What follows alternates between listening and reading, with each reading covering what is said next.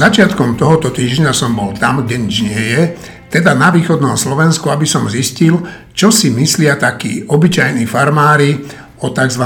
potravinovej bezpečnosti či sebestačnosti. Unizono tvrdia, že sú schopní na trh dodávať viac domácich potravín, len sa musia poriadne a transparentne nastaviť pravidlá dotovania. Potravinová sebestačnosť. Každý si pod tým predstavuje niečo iné, tak ja sa pýtam eh, farmára stredného až veľkého, čo to je podľa neho tá potravina, potravinová sebestačnosť?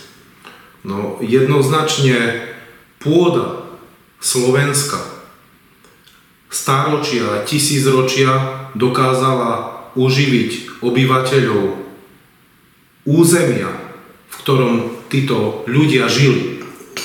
A žiaľ za posledných niekoľko desiatok rokov, dva alebo tri desiatky rokov sme sa dostali do stavu, keď pôda Slovenskej republiky nedokáže uživiť slovenských občanov. A nie preto, aby bola, bolo tej pôdy málo, ale preto, že sa nepestuje potravina. To znamená, mám za to, že správnym nastavením e, kvót ministerstva pôdohospodárstva by naša krajina mohla byť sebestačná tak, ako to bolo, hoci nie som zastanca socializmu, ale tak, ako to bolo za socializmu, že sa dovážali iba banány a pomaranče, respektíve plodiny, ktoré v týchto končinách dopestovať sa nedajú. Isté, tomu rozumiem, ale aj napriek tomu všetkému e, nedá sa asi dopestovať a dochovať na Slovensku úplne všetko. Čiže je podľa teba taká tá predstava bežných ľudí, ako som aj ja, že keď počuje slovo sebestačnosť, tak potravinová, že teda keby sa tie hranice zavreli úplne, takže by sme to prežili, mali prežiť? To je tá sebestačnosť? No jednoznačne, tak ako v rodine e, musí si robiť e, rodina zásoby na nejaký čas a musí prežiť, tak presne aj krajina. No ale dlhodobo nie, že no, no áno, a som presvedčený, veď pôda na Slovensku je kvalitná a naozaj my dokazujeme dopestovať, e, pán redaktor, ale všetko. Na to, aby krajina mohla prežiť. Lebo nedaj Bože, by sa stala nejaká skutočnosť, ktorú nechceme, aby sa stala, ktorá, ktorá by mala charakter, hm, správne slovo, a tebe sa to nechce strihať. No, Ktorá by mala e, charakter nebezpečný, čo sa týka prežitia, tak samozrejme dostal by sa ten tovar takisto na Slovensko, či z, Poľsko, z Polska, či z Talianska, ale za akú cenu. To znamená, zase by tá krajina neprežila. A preto musíme nájsť, som presvedčený, že ministerstvo musí nájsť také spôsoby, aby, aby dotácia na plochu bola nejakým spôsobom preklopená tak na plochu alebo na plodinu, aby, aby bola e, refundovaná na tóny mesa, na tóny zeleniny, aby, aby v podstate skutočne ten farmár nebol poberateľom dotácie, ale ten farmár, aby krmil občanov Slovenskej republiky. V najbližšom vydaní týždňa venujeme tejto téme potravinovej sebestačnosti a bezpečnosti veľký priestor, tak si ho nezabudnite kúpiť. Čo je to vlastne tá potravinová bezpečnosť? Ako to ľudia vnímajú? Spoločne teda dve otázky, že čo to je a ako to ľudia vnímajú. Pod, používajú sa dva termíny, ktoré sú pomerne, pomerne rozličné. Prvý je potravinová sebestačnosť a prvý, druhý je potravinová bezpečnosť. Ono to znie veľmi podobne, ale to nie je identická vec. Potravinová sebestačnosť, tomto ako to istá skupina ľudí vníma, je to, že geograficky krajina ozna- e, označená alebo orezaná hranicami dokáže pre seba vyprodukovať takmer všetko. Aj tí, tí veľkí obhajcovia potravinovej sebestačnosti však nie sú úplne zmyslov zbavení a hovorí, že samozrejme, že je nonsens pestovať tu citrusy, banány a iné, iné plodiny. Paradoxom je, že viacej ako polovica ovocia, ktorú slovenská populácia skonzumuje, je práve práve z týchto plodín. Takže to je potravinová sebestačnosť a potom je potravinová bezpečnosť. My potravinovo, Slovensko, bezpeční sme. Celá táto téma podľa nás vznikla trochu počas e, pandémie, kedy asi na deň a pol alebo na dva dní bola nedostatok droždia alebo masa alebo nejakého, nejakého jedného, dvoch produktov, ale ako sme si všimli, ten trh a tí dodávateľia, hlavne tí veľkí, dokázali zareagovať neuveriteľne rýchlo. Potravinová bezpečnosť teda znamená, že krajina je bezpečná a dokáže uživiť svoje obyvateľstvo a to sme práve vďaka k prístupu, prístupu k svetovým trhom a vďaka európskemu trhu, pretože ako Európska únia my nie sme len potravinovo bezpečná, ale potravinovo nadbytková. Teda Európska únia ako jednotný trh vyrobí viac potravín, ako spotrebuje. Dobre, tak to bol Šimon Jeseniak, Marina. E, podobné debaty, ako sme my teraz prežívali počas pandémie, že či bude dosť droždia a tak ďalej. Nebolo, lebo ja som vyklútil. Tá prežívala Veľká Británia napríklad e, pár rokov, aj až desiat, desiatku rokov dozadu zhruba, mali taký nedostatok zeleného listového šalátu a strašne na to trpeli. No hrozné. Úplne, hej. A tiež tam vzniklo taký, zrazu také volanie, že no ale my by sme vlastne mali byť potravinovo sebestační a prečo my nemáme teda dostatok domáco vypostovaného šalátu? toto znelo. Samozrejme, to je všade. Mhm. Lebo spotrebiteľ má všade podobné vlastnosti a vždy mhm. sa ľúbi zjašiť a spanikáriť. Samozrejme, že situácia odvtedy sa tam stokrát zmenila, šalátu je dosť a tak ďalej. Ale ono sa to vždycky v istej situácii rožky vystrčí taká obava, že je len aby sme neboli hladní. No, aj keď, to je dôležité. Samozrejme, aj keď nejde o hlad, ale vždy len o konkrétnu plodinu, ktorej je momentálne menej. Dobre, Filip. Filip je náš nový kolega, e, ktorý tu prvýkrát sedí. Si nervózny? Trochu, no. tak, čo ty povieš tej bezpečnosti? Že súhlasím vlastne so všetkou kritikou tej potravinovej bezpečnosti, ktorá sa bežne vyskytuje. A čo som nepočul ešte k tomu sú dve veci, čo som neraz nepočul. Prvá je, že hovorí sa napríklad, že to tropické ovocie, že to áno, že to nemôže byť tej potravinovej bezpečnosti, len že to je proste arbitrárne e, určené na niečo, lebo akože v princípe je možné úplne čokoľvek robiť na Slovensku. Dokonca v princípe je napríklad možné aj e, nejaké nerasty, ktoré nie sú na Slovensku, tak je možno nejakou syntezou aj drahé kovy vyrobiť a podobne. Čiže pokiaľ sa niečo dotuje, tak je možné všetko vyrobiť. A dotácie sú v princípe vždy o tomto. Proste napríklad e, vďaka dotáciám sa aj e, v Taliansku, kedy si pestovala ríža, možno sa dodnes pestuje a takéto absurdnosti nastávajú. Čiže vždy je to o tom, že e, dotácie vedú k tomu, čo proste sa neoplatí bežne. A druhá vec, že Proste hovorí sa, že potravinová bezpečnosť mala byť taká, že napríklad zavrú sa e, hranice, proste nič nebude prichádzať na Slovensku a zrazu proste Slovensko musí pokryť tie svoje e, potravinové potreby e, z vlastnej produkcie, lenže to nie len o potravinách, ale napríklad aj tie polnospodárske stroje, traktory, kombajny potrebujú nejakú ropu, ktorá sa neťaží na Slovensku, potrebujú náhradné diely, ktoré sa na Slovensku ne, nevyrábajú, neťažia. Čiže ani keby sa naozaj vyrábalo 100% potravy na Slovensku, akože 100% spotreby, tak nebolo by potravinou bezpečné Slovensko, lebo stále potrebuje mnohé iné suroviny, ktoré, e, ktoré proste nemá a nebude mať. Dobre, Mariana? Ja som veľmi rada, že aj počas COVID krízy som si mohla zabezpečiť v Prahe čerstvé krevety a čerstvé ryby a, a bol, bol vlastne prístup z týchto zahraničných trhov až, až k nám do, do Čiech a na Slovensko. Na, na Slovensko. Tak mala si ani sekundu strach, že nebudeme mať čo jesť? Bála som sa na chvíľku, že, že niečo, že bude nejaký nedostatok. Napríklad maslo ako v Čechách, ale napríklad štátne hmotné rezervy v Čechách obsahujú extrémne veľ, veľa masla, takže myslím si, že to by nás zachránilo. No dobre, ešte Šimon Jeseniak. Ja som robil taký rozhovor, ktorý bude uverejnený v priebehu budúceho týždňa. Je to s analytičkou Ines, ktorá sa volá Monika Budzák. Bol to veľmi podnetný rozhovor a veľmi nám s témou pomohla. A ona asi najpresnejšie zadefinovala, čo je to snaha o potravinovú sebestačnosť a ona to definuje ako modernú, moderný nacionalizmus. Uh-huh. No a posledný k tejto téme Martin Mojžiš. Eh, ja, na rozdiel od mojich kolegov, som strašne znepokojený tým, že nie sme sebestační a myslím si, že by sme mali rozšíriť v prvom rade, akože nikto si nevšíma farmaceutickú sebestačnosť a bezpečnosť. Ja si myslím, že by sme mali robiť kompletne celý svetový farmaceutický výskum ešte aj my, keby náhodou nám niečo z tých liekov nedali, alebo tak, akože to sú vážne veci, sa smiete.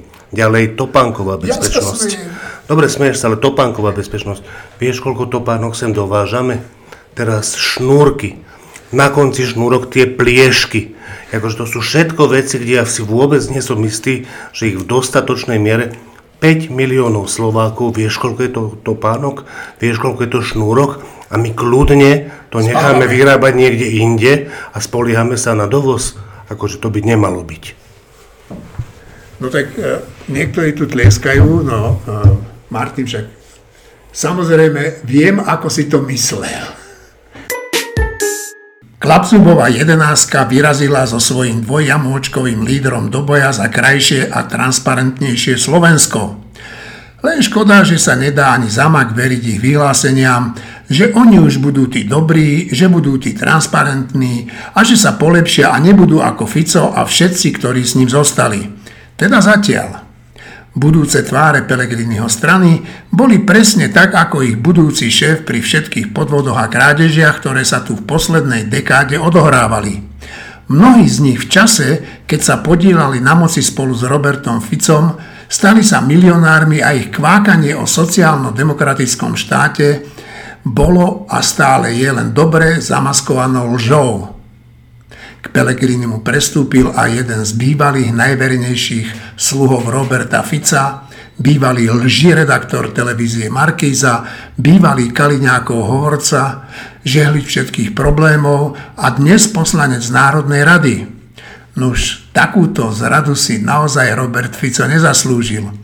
Alebo sa mýlim? Na jednej strane chcem zaželať 11 poslancom a predstaviteľom Smeru všetko dobré. A najmä toho zdravia, lebo ja viem, o čom hovorím. Na druhej strane musím povedať, že národ má vždy rád zradu, ale nenávidí zradcov. Myslím si, že v tomto ste jasne pochopili môj odkaz voči týmto ľuďom to, čo urobili, a naozaj hľadám slova, boli, bolo absolútne neslušné voči strane Smer sociálna demokracie. Voči predstaviteľom tejto strany a hlavne voči veľkému množstvu voličov, ktorí sa oprávnene môžu cítiť byť e, oklamaní a podvedení. Čakal som, že prídu s nejakým príbehom nejakým fantastickým novým príbehom. No ale počul som, že len nejaká zmena. Čo je to za zmenu, keď e, popri mne takmer všetci 21 rokov stáli a profitovali z funkcií, ktoré mnohí z nich dostávali úplne zadarmo. Aká to je zmena, keď e, ja som urobil rozhodnutie v roku 2018,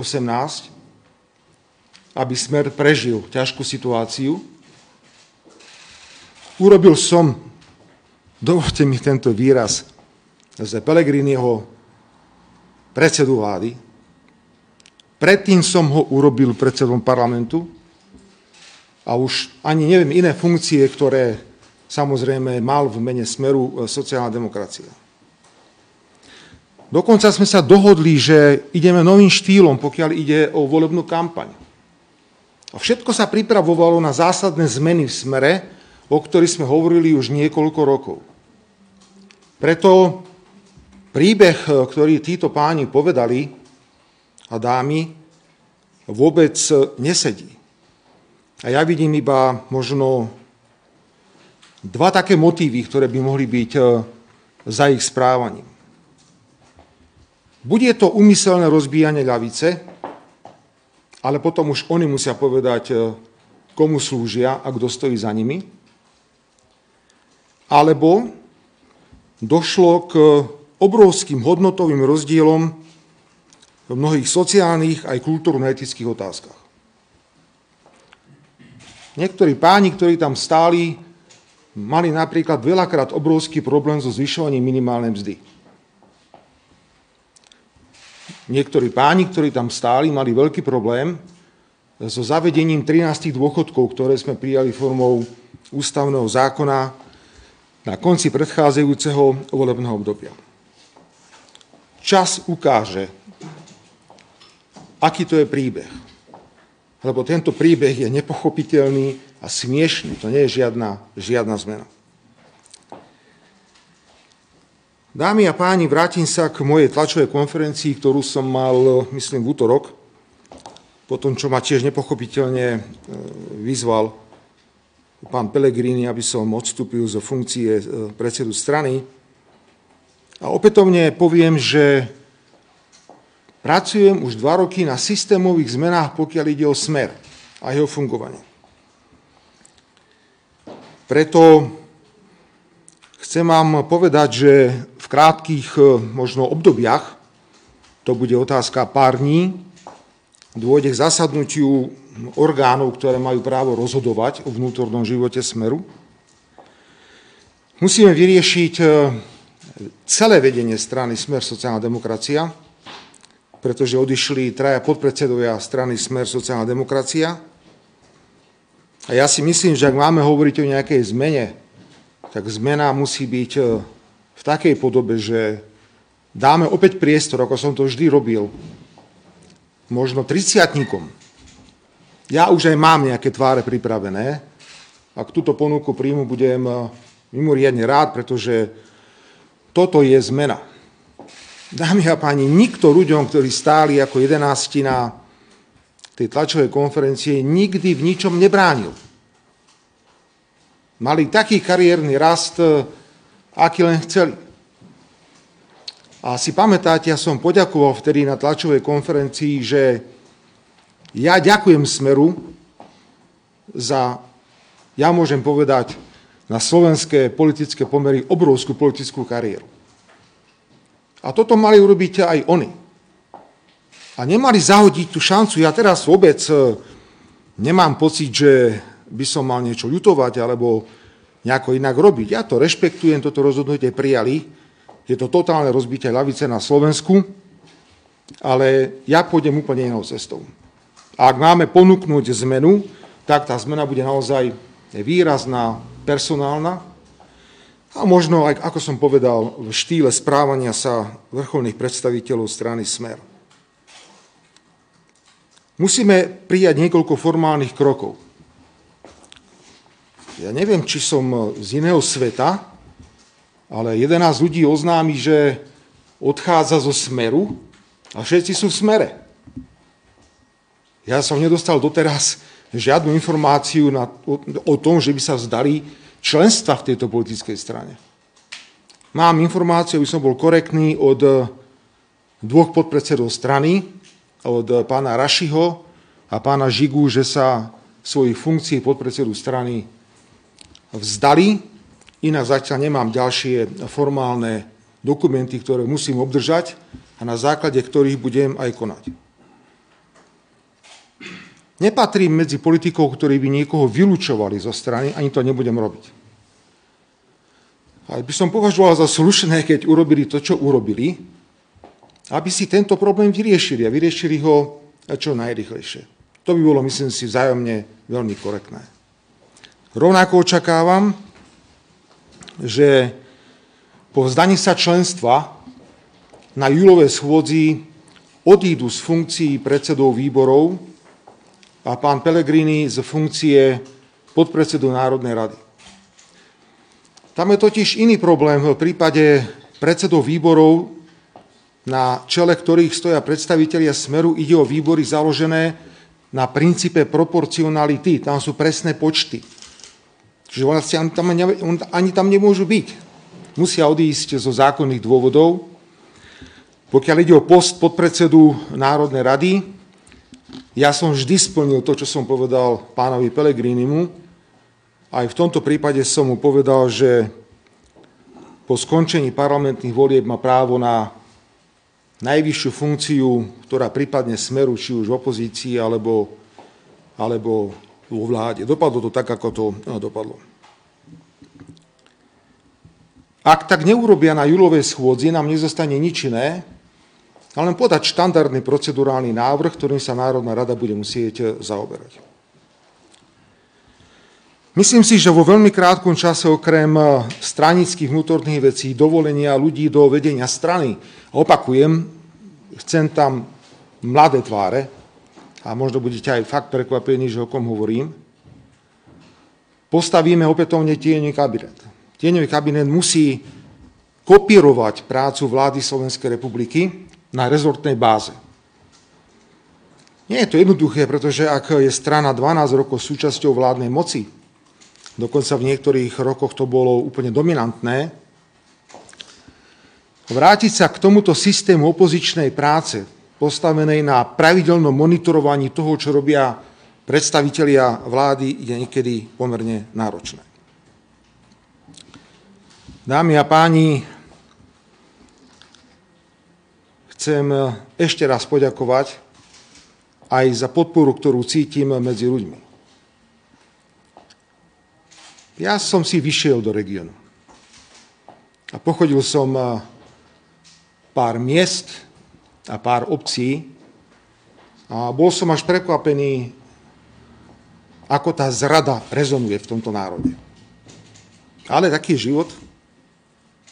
Vďačnosť eh, nie je politická kategória, ktorá sa dodržiava. To je normálne, tak to jednoducho je.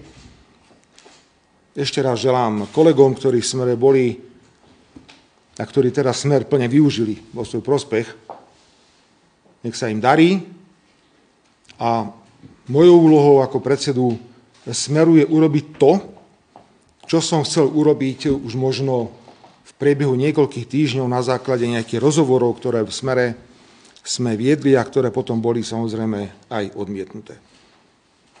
Toľko moje stanovisko k odchodu 11 eh, poslancov Národnej rady Slovenskej republiky a na júlovej schôzi pokračujeme ďalej. Ešte raz pripomínam, v najbližších dňoch eh, vás budeme informovať o našich vnútorných rozhodnutiach, ktoré urobíme, pokiaľ ide o ďalšie fungovanie strany. Ďakujem pekne. Dobrý... Dobrý deň, Lenka Ježová, Teatry. Povedali ste, že očakávate, že sa vzdajú teda členstva vo výboroch, po prípade podpredsedničkej stoličky v Národnej rade. Budete na nich apelovať aj, aby vrátili napríklad mandáty strane Smer, alebo budete rešpektovať možno aj to prekruškovanie? Nejde teraz o členstvo vo výboroch, e, pani kolegyňa, ide o predsednícke miesta vo výboroch, aby sme teda e, hovorili presne o tom, o čom máme hovoriť. Pani kolegyňa, ja by som, myslím si, v tomto okamihu to nechal iba pri elementárnej slušnosti voči smeru, ktorá spočíva v tom, že odídu z funkcií, ktoré dostali. Opäť musím zvážiť každé jedno slovo, ale poviem to. Veľa sa hovorilo o volebnej kampani Smeru a ja môžem povedať, že bola jednoznačne postavená na základe dohody s Petrom Pelegrinim, že všetko bude len o ňom, o ničom inom. Žiadne sociálne témy, nič, len on. A nefungovalo to. Stalo to veľa peňazí a garantujem vám, že keby sme neurobili posledný týždeň 13. dôchodky, tak smer má vo voľbách 12 alebo 13% Takže to je na tú druhú vašu podotázku, ktorú ste postavili, že ja takto vôbec nemeriam veci. Ja nepredpokladám, že by sa z nich niekto išiel zdať mandátu poslanca Národnej rady, budú argumentovať, budú všetko možné vymýšľať, do toho ich aj netlačím, lebo to neurobia. Ale to, čo dostali od Smeru minimálne tie pozície, tak by Smeru mali, mali vrátiť. Cerebreko, televízia Markiza, ja mám niekoľko stručných otázok. V prvom rade hovoríte o personálnych zmenách. Vy ponúknete svoju stoličku alebo plánujete na ňu znovu kandidovať? Hovorím o tom, že chcem urobiť zásadnú zmenu vo vedení strany Smer sociálna demokracia v duchu môjho vyhlásenia, ktoré som urobil na tlačovej konferencii v útorok ráno, keď som vyhlásil, že som pripravený na zmenu môjho postavenia aj na akýsi model politického správania sa, pretože ja mám svoj štýl politiky, ale myslím si, že viem byť veľmi nápomocný, pokiaľ ide o fungovanie tejto strany. Ale to je vývoj. My sme na tom pracovali ešte raz. Ukážka toho bola e, rok, rok 2018, potom samotná volebná kampaň 2019. O tomto budeme hovoriť v priebehu budúceho týždňa. Dohodneme sa na termíne snemu a všetko urobíme tak, aby to bolo v poriadku. Aby sme to teda priamo ľuďom vedeli odkomunikovať, zmena môjho postavenia znamená aj to, že zvažujete výmenu svojho... Myslím teraz, e, samozrejme, viem, čo zase chcete možno komunikovať. Myslím korektne, lebo však máte záujem asi informovať verejnosť. Ja teraz hovorím o tom, že si musí sadnúť e, smer. Ja dám do toho všetky skúsenosti, ktoré mám, ale ja nebudem takto utekať. Ja takto nebudem e, nejakým predstaviteľom zrady v smere. Ja chcem byť predstaviteľom pomoci v tejto politickej strane. Moja predstava je totálna rekonštrukcia vedenia strany Smer sociálna demokracia. A môže to mať rôzne podoby. Ja teraz nemôžem o všetkom hovoriť. A však asi niečo tušíte. Rozprávalo sa všeličo. Pýtam sa kvôli tomu, že vy už ste ponúkli tú svoju funkciu Patrovi Pelegrinimu, či to znamená, že ešte stále ste pripravení aj vy sa vzdať tej funkcie šéfa strany? Ak som ponúkol nejaké riešenie, tak toto hovorím o riešení. Teraz to nie je také, eh, ako sa povie, že čierno-biela, black and white. Eh, ja som eh, naďalej pripravený ponúknuť okrem teda možno zmeny postavenia hlavne nový model riadenia strany Smer sociálna demokracia. Veľmi silný a veľmi jasný. To je celé. To ja nikam neutekám. Len hľadám nový model. Nový model riadenia strany. A ten bol na stole. Ten bol na stole, ale nebol prijatý. Čo sa týka ďalších ľudí, pán Pellegrini hovoril, že predpokladá, že 11 je iba začiatok. Rozprávali ste sa s poslancami, kto chce ešte odísť, prípadne vyzvete ich, aby to urobili už teraz? Ľudia v klube, s ktorými som hovoril, to veľmi ťažko znášajú. A tak ľudsky to hodnotia, viete. Všetko dostali, dobre im bolo. A zradili a ušli preč taký normálny ľudský prístup, ktorý aj vy počúvate na uliciach, keď sa možno bavíte e, s ostatnými kolegami.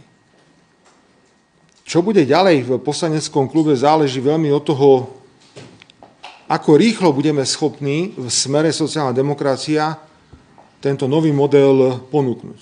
Ja ho idem ponúkať veľmi rýchlo. No tú otázku, či viete, koľko ľudí sa ešte chystá odísť? Nie, to Momentálne je medzi poslancami, ktorí zostali v smere sociálna demokracia veľká miera sklamania a desilúzie z toho, čo títo 11 ľudia urobili. Hm? Tak kritika zaznievala aj smerom k tomu, že ste sa nestretávali, respektíve, že ste nereagovali priamo na nich. Pán Pellegrini hovoril napríklad, že aj tá ponuka neprišla priamo od vás, ale cez iných ľudí. Prečo tá komunikácia tak viazla vo vedení? To sú smiešné výhovorky. Každý presne mal informácie. Boli stretnutia, všetko bolo. Hm? Ešte možno jedna posledná otázka na pána Blahu. Pán Pellegrini ho nechce. Je pán Blaha jedna z tých nových tvári Smeru? Pán Blaha je predovšetkým veľmi inteligentný a sčítaný človek. A ja si ho veľmi vážim. Môže mať niekedy prejavy, ktoré by niekto mohol označiť za viac ľavicové ako ľavicové, ale to je jeho štýl politiky. Ja ho rešpektujem a ja sa budem mimoriadne tešiť na spoluprácu s Lubošom Blahom. Možno aj v nejakom modeli, o ktorom teraz hovorím, ale veľmi mi záleží na tom, aby takýto typ človeka pokračoval v spolupráci s stranou Smer sociálna demokracia.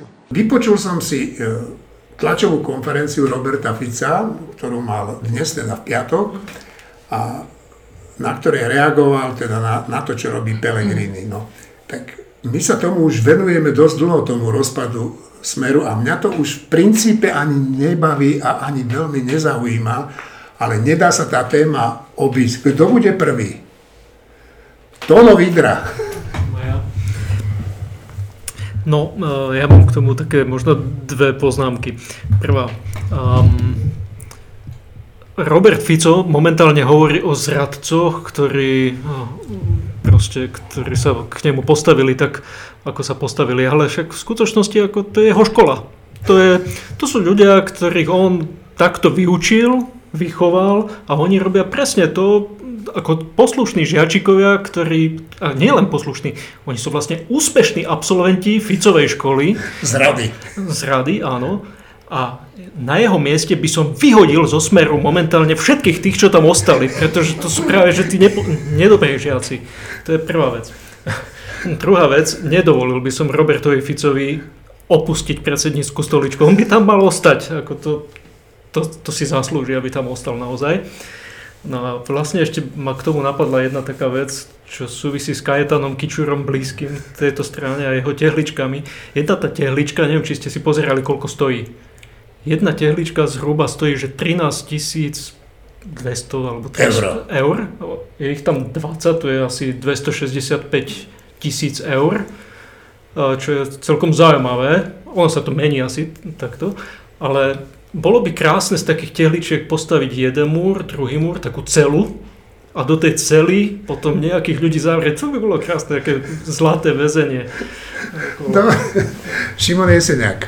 I keď som počúval tlačovku Roberta Fica, tak som mal veľmi zlý pocit, lebo ja som s ním súhlasil, lebo on tam hovorí, že ja som ich vychoval, ja som im dal funkcie, ja som im dal možnosť nahonobiť majetok a on má úplnú pravdu. Veď tam sú také občas neschopné persony, že naozaj keby neboli v smere, tak sa v živote nestanú predsedami vyšších územných celkov, ministrami, štátnymi spolnomocnencami, že v tomto má Robert Fico 100% pravdu a teraz sa už dokonca púšťa aj do Roberta Kaliňáka, ale si neviem predstaviť, že by niekto mu bol bližší a najviac ma ešte potešila jeho jeho veta, že dá šancu mladým, lebo mne ten Andrej Kolesik v parlamente naozaj chýba. A Oto Brixy a, a Anton Martvoň už bol v inej strane, ale naozaj myslím, že by bolo prospešné, keby sa Brixy s Martvoňom vrátili, pretože už tam nie je ten kapitán Danko, je tam už len Jožo Pročko, ktorý je profi zabávač, ale títo amatérskí stand-upisti by sa nám tam v celku hodili. Uh, Anetka, uh, Anetka, uh, Mariana? Ja nadviažem na Šimona a ja si myslím, že Robert Fico dal príležitosť uh, vzniku úžasného Instagramového profilu Richarda Rašiho, ktorý sledujem ako jeden z najlepších na, na Instagrame a je to naozaj že profil vládneho činiteľa, ktorý je, ktorý je tak zaujímavo ukážkový. A, a v čom? On tam denne, denne pridáva, uh, pridáva posty, ako ide ráno behať, on to vždycky dáva do nejakých takých rámčekov, potom ako napríklad kopka kladivkom na, nejaké, na nejaký novootvorený, uh, na nejaký Pavilon. novootvorený kameň, uh, kde sa, potom si tam tancuje s tanečnicami ešte. A nedáva tam, ako sa opaluje, lebo on je najopalenejší politik. Je najopalenejší, on sa o seba dosť stará. Dobre, Martin Mojžiš? Ja úplne súhlasím so Šimonom, že že s väčšinou toho, čo teraz hovorí Fico, sa proste nedá než súhlasiť. Ja myslím, že, že jediná nejaká taká dizonancia v to, v čom on hovorí, je časová. Že on sa proste sekolo niekoľko storočí. On je mentálne vo feudalizme. Mimochodom, on má aj rád hrady a zámky. On naozaj ano, je podľa mňa človek teraz. feudalizmu, ale on reálne vybudoval akože feudálne Slovensko, len v tom 21. storočí sa to zle udrží. A to sa mu teraz deje. Marina Galisová? Ja sa z celého tohto vývoja teším, mal to už dlho. A teším sa aj na vyústenie. Dovolím si urobiť takú divokú predikciu, že máme pred sebou dve spektakulárne neúspešné politické strany. Jednou bude Ficov starý smer a jednou bude nový smer, nech sa už bude akokoľvek volať Pelegriniho. A nemyslím si, že Pellegrini má nejaké veľké šance na úspech, pretože jednoducho nemá to, čo mal Fico, ten drive. Má len tváričku a Fico ten už nemá ani tváričku, ani drive. No, ja by som tú našu debatu završil tým, že Marina, ja by som až taký optimistický nebol, aj keď, keď vidím, že Martin Mojžiš ti pritakáva. Andrej Babiš sa v krátkom videjku s pohárom vína v ruke prihovára Slovákom. Už neviem, či práve tento spôsob pozvania na návštevu Českej republiky je vhodný. Komuní slova a nie som si celkom isté, že je to spôsobené len dlhoročným pobytom v inom jazykovom prostredí, alebo to má na svedomí aj to morálske vínečko. Pán Babiš, my Slováci do Čech prídeme aj bez vášho pozvania. Zdravím všetkých Slovákov, Neviem, či ma sledujete, ale v nedelu večer mám, vždycky hovorím českému národu a oslovujem ich čau lidi, takže hovorím čau Slováci. Tu nás sme v Lednici, fantastický zámok, ktorý jsme opravili a já budem velice rád, keď prídete do Českej republiky a navštívite Českú republiku, ktorá je úžasná, môžete konečne vidieť poloprázdny Karlov most, poloprázdny Český Krumlov, pivo je v Prahe o polku levnejší, ano, naša koruna je tiež taká, není úplne silná, takže pre vás to bude výhodné. No a čo je super, že k nám chodí ročne 750 tisíc Slovákov. Hlavne tu na Moravu, toto je fantastická pálava z Mikulova. Dneska som tam spál a musím doporučiť. Takže je tu u nás voľno, sadnete do auta a prídete k nám a skúste utrácať u nás peniaze, pretože potrebujeme tu tie vaše eurá, potrebujeme tu DPH. A naši zase už chodia do Tatier, takže navzájom si môžeme pomôcť. My sme vlastne údajne Češi najviac navštevujú u vás. Sme najväčší turisti u vás a vy zase u nás asi po Nemcoch tiež. 750 tisíc, no keby ste sa dostali na milión, tak to bude pecka. Takže teraz je ten správny čas, aby ste prišli, ano, a je to úžasné. E, Praha, Krumlov, Telč, Karlštejn, všechno je bohužiaľ poloprázdne, Morava je pripravená, víno, všetko, takže príďte k nám, budeme sa tešiť a držme si na tom palce a skúsme si pomôcť. Díky a na zdravie. Mariana, čo ty na to? Nielen, A ešte nás láka tam. Nielen Slovensko, ale aj Česko. A v Čechách um, sú k tomu také komentáre, že... K je- tomuto videjku. K tomuto, k tomuto videu sú také komentáre, že je to že kus dobrého konceptuálneho umenia. Lebo je tam všetko, je tam, je tam lákanie do Čiech, poloprázdny Karlov most, um, potom po, pivo za polovicu napríklad a ešte celé to hovorí takým jemne veselým al- alkoholickým Trošku prejavom. má kúpené. A s tým, s tým zámkom, pred ktorým stojí, je to tiež také pochybné, takže je to naozaj že skvostný kúsok umelecký. Ale e, keby som chcela dať nejakú takú správu o, o stave Českej republiky, tak áno, odovzdám toto video mimozemskej civilizácii.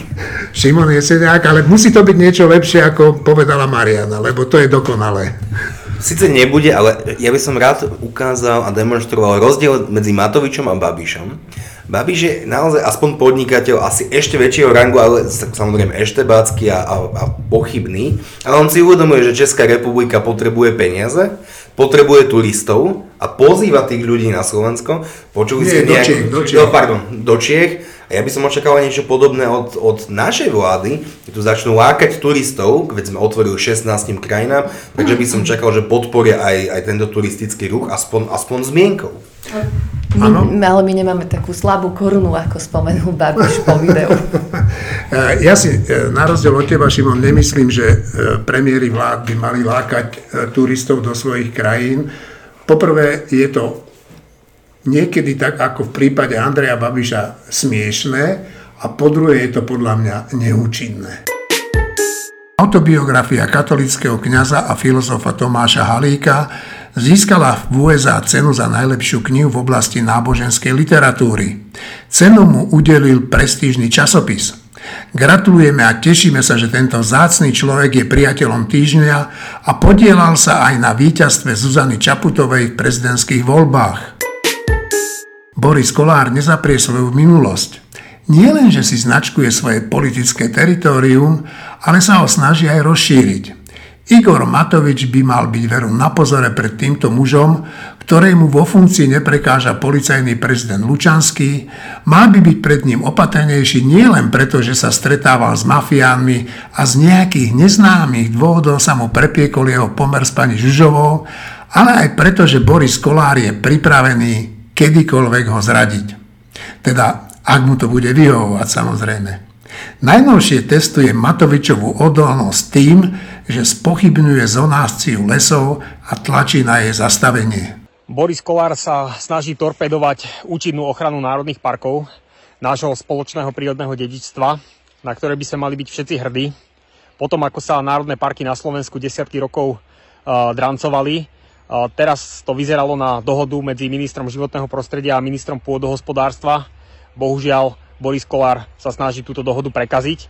Vôbec nerozumiem, o čomu ide, pretože tú kompetenciu majú naozaj minister životného prostredia a minister pôdohospodárstva.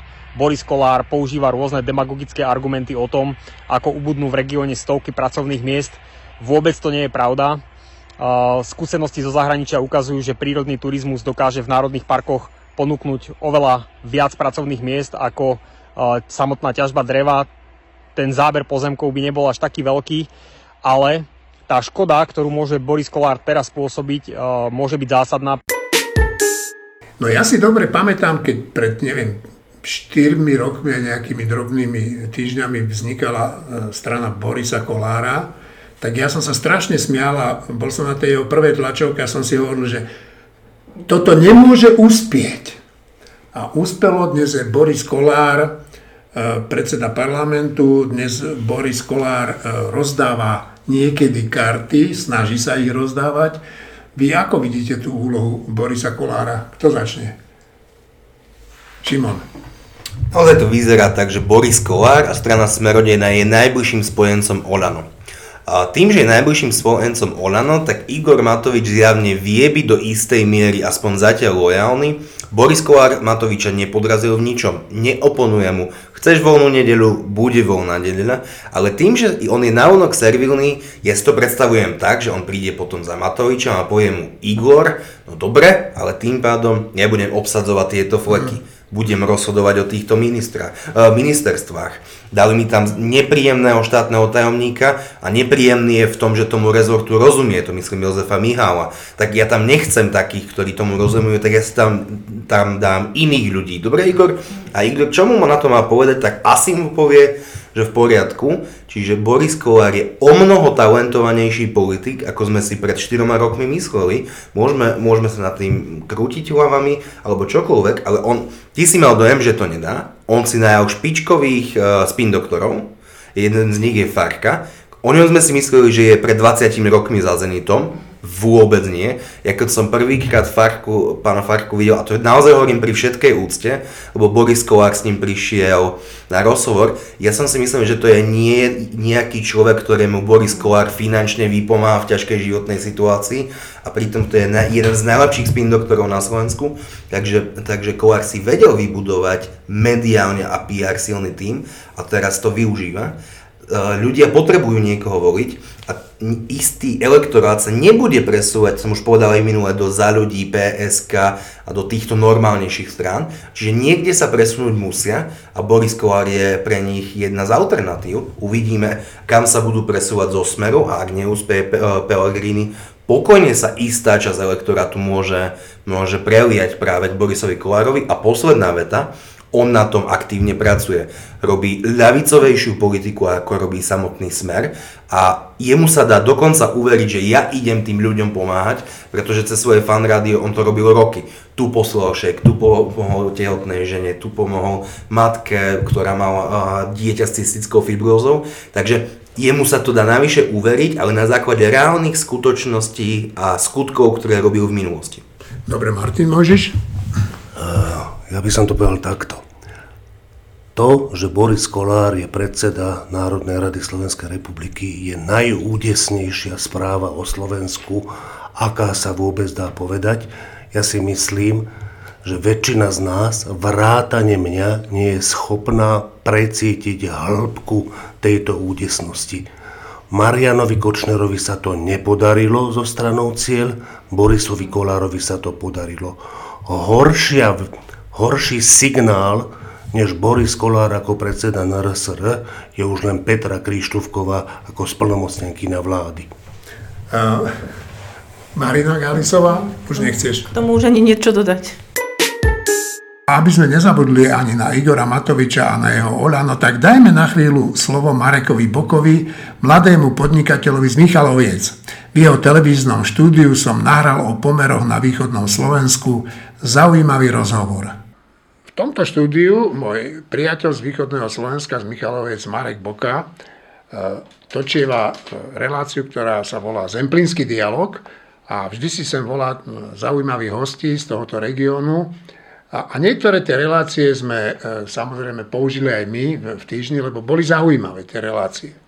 No a ja som prišiel na východné Slovensko a chcel som s Marekom Bokom urobiť rozhovor, ale potom ma napadlo, že však čo to budem točiť na tú moju malú kameru, keď on tu má naozaj všetko, má tu štúdio, tak uh, urobím uh, zemplínsky dialog, ktorý budem viesť ja, Marek, poď si sadnúť. Uh, Marek vždy sedáva na tej stoličke, kde kde? Sedím teraz ja Áno. a teraz som ho posadil, ale nechcel na stoličku, kde e, sedia hostia. Marek, vítam ťa v Zemplínskom dialógu. Ďakujem. no, e, som tu z jednoduchého dôvodu, že ja si ťa pamätám ako chlapca, ktorý, alebo muža, ktorý e, posledné roky bojoval proti tej mafii, ktorá nám tu vládla, vládnej mafii proti mafiám, ktoré tu na východnom Slovensku majú mimoriadne veľký vplyv. A, a tešil si sa, že teda čo všetko sa zmení, keď sa nám náhodou podarí vyhrať, keď sa nám podarí ich poraziť. No, tvoj sen sa splnil, e, smer je porazený, e, tá vláda smeru sa tu definitívne skončila, ale ty napriek tomu nie si spokojný. Prečo? Uh, nezmenilo sa nič. Absol, absolútne. Akože nezmenilo. Absolútne nič. Týždeň po voľbách hlavní smeráckí pohlavári chodili po všetkých úradoch a hovorili ľudia kľud, pokoj, všetko ostáva ako bolo. Všetko je v pohode, všetko máme pod kontrolou, situácia je pod kontrolou. My sme nechápali, že čo sa vlastne deje. Potom jeden z nás, najlep, najlepší z nás, do ktorého sme všetci vkladali nádeje, poslanec Národnej rady e, za Oľano, Milan Potocký, Michalovčan, ktorého som ako prvého zoznámil s Andrejom Bánom, ktorého som tu za tým pultom stovkám až tisícom ľuďom hovoril, že on, bude, on je t- súčasťou tej zmeny. A je tá garancia tej zmeny. Je garancia tej zmeny, tak som zrazu proste prišiel na to, že... Všetko je inak. Že všetko je inak. Že všetko je inak za asistenta si zobral človeka, ktorý na významnou mierou e, sabotoval komunálne voľby, ukradol na Facebooku Michalovské noviny, moje noviny, ukradol doménu milankaplan.sk, to bol ten kandidát namiesto Milana Potockého, lebo Milan Potocký zazračne ísť nechcel kandidovať. Teraz mi všetko dáva zmysel. No a zrazu proste on začal rozdávať karty na Zemplíne. Zrazu sa usmieva so všetkými smerákmi. Zrazu je priateľná zmena pre nich. A to a ten asistent alebo ten poslanec? Ten poslanec, ten poslanec. Keď to poviem niekomu v Bratislave, tak sa na mňa pozerá, Marek, ty, ty mu závidíš. Však vrátane mňa. Ráta, proste ty mu závidíš, ak on mal 8 tisíc hlasov, moja rodina ho volila. Uh, takže, takže sme z toho, sme z toho absolútne v šoku. Dobre. Za, za prednostu navrhol človeka, ktorý, ktorý je možno, že akože sympatický človek a vedel by som s ním ísť na pivo, ale uh, nemá absolútne autoritu. A ne, jednoducho neurobi. Neurobi v tých štátnych funkciách, v štátnom aparáte? aparáte neurobi poriadok. No dobre, ale jak je možné, že nejaký poslanec môže mať v takomto regióne taký veľký vplyv, jeden poslanec? Uh, ja ti to teraz vysvetlím, ako to funguje. Funguje to tak, 30 rokov od komunizmu, že tie postkomunistické strany, no to je stále tá istá strana, či je to SDL, či je to Smer, je to stále, sú to stále tí istí ľudia, proste chápu, ako funguje moc. Uh-huh. Na, na, na moc potrebuješ mať veľké množstvo kvalitných, dobrých ľudí, ktorým proste dáš riadiť úrady uh, a tak ďalej a tak ďalej. V Švedsku, Dánsku, Fínsku, v Nemecku to tak nemusí fungovať. Tam je transparentné výberové konanie, tam vybereš najlepšieho človeka a ten proste môže kašľať. Ja vás, ja vás kašlem, ja som tu neprišiel kvôli vašim modrým uh-huh. očiam, ale kvôli tomu, že niečo viem a, a niečo uh-huh. som dokázal. Tuto proste tak nefunguje. Čiže aj keď vyhralo niekedy SDKU alebo Radičová, tak stále tu bol jeden jediný človek, ktorý mal absolútnu dôveru v Bratislave. Bratislava je stáde ďaleko asi ako na mesiac. je to tak. Niekedy ďalej. Niekedy ďalej, je to tak, čiže... Lebo keď ideš tam, kde nič není, tak je tam ťažko trafiť. A, a oni stále toho jedného človeka dokázali nejakým spôsobom zmanipulovať, skompromitovať, vydierať, podplatiť. Častokrát to není možno ani vina toho človeka. Ja, ja som teraz ako extrémne nahnevaný na, na, na svojho kamaráta, ale ten systém je zlý. Možno, mm. možno, možno by zlomili aj... Ten, proste to nemôže tak byť, že to funguje na jednom človeku. Mm. Dobre, no však ja si pamätám, že krátko po voľbách, keď už bol nový minister vnútra ustanovený, tak ty si mi s takou hrôzou telefonoval, alebo neviem, či sme náhodou nevolali, Aha. a si mi hovoril, že vieš, kto sa tam chystá byť, že nejaká Bilecová odtiaľto, ktorá je tu podozrivá z toho, že kryla daňové podvody, že tá sa má stať šéfkou služobného úradu. No, uh, však... Aj sa stala? No, ale nie je. Ale nie je. Nie je. Nakoniec tomu tlaku podláhli. A, a čo je s tou paňou teraz? Robí na policii.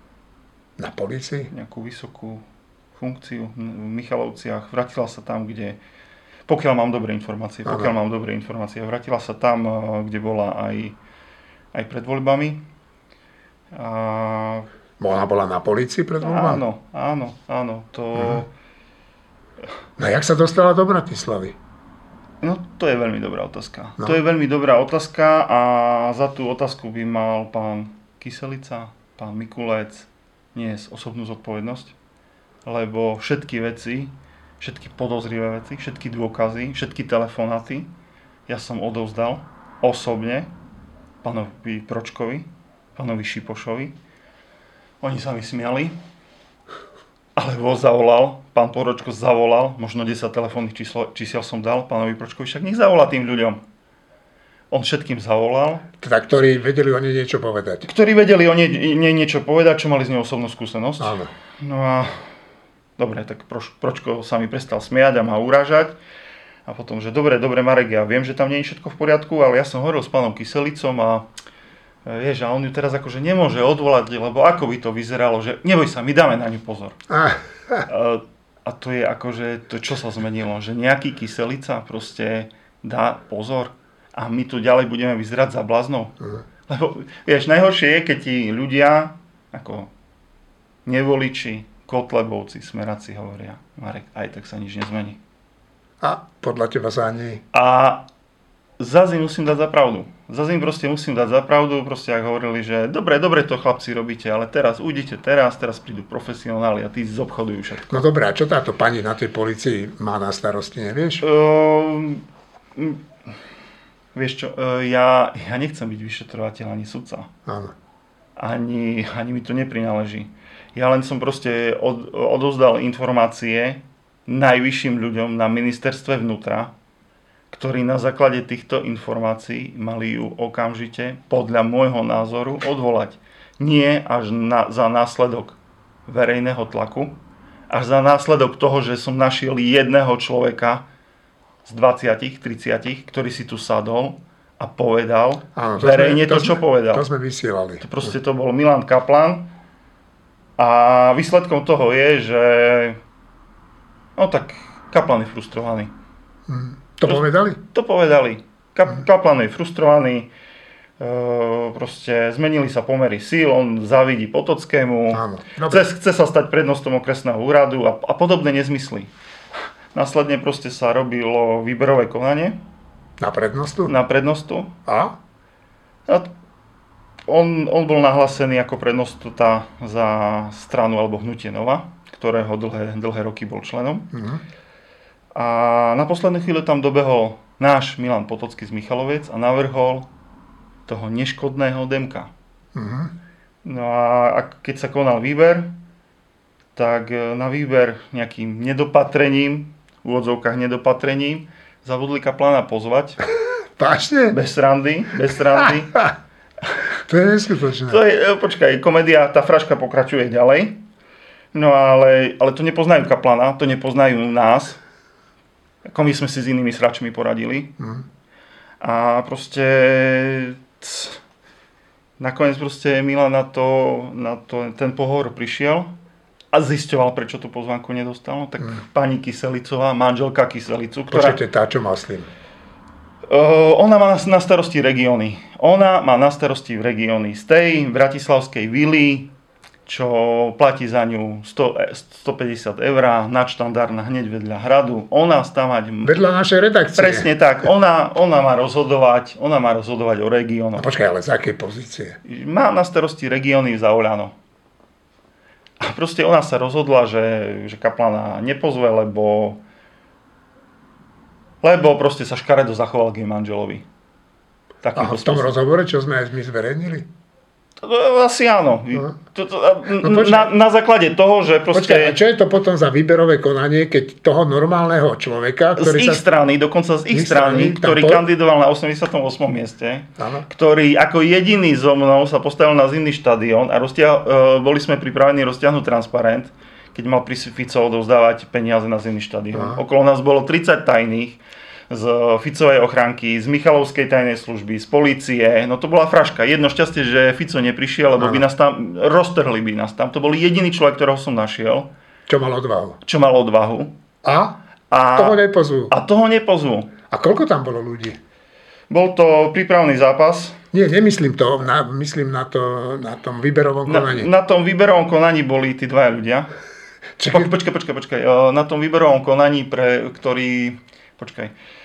Za Michalovce vyberali dvoch kandidátov nakoniec toho Demka a Kaplana. Bol tam nainfiltrovaný ešte tretí človek s mafiánskym pozadím. Hmm. Toho, toho sa toho našťastie po zverejnení e, informácií stiahli sami.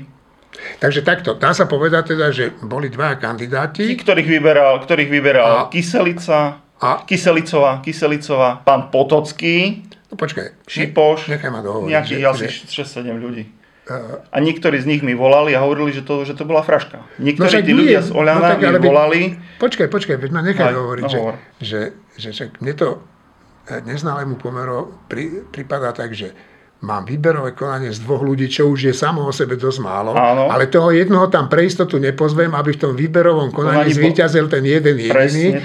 Ale keď náhodou ten druhý príde, tak to výberové, veľké výberové konanie prebehne ale predsa len zvýťazí ten môj. Uh, tak no, aké výberové konanie? Ale, ale to není koniec. Ne? Mne ľudia z výberovej komisie volali, že hambia sa, čo tam prebehlo, lebo jednoznačne jeden z najlepších v ten deň v Košickom a Prešovskom karaji bol Kaplan.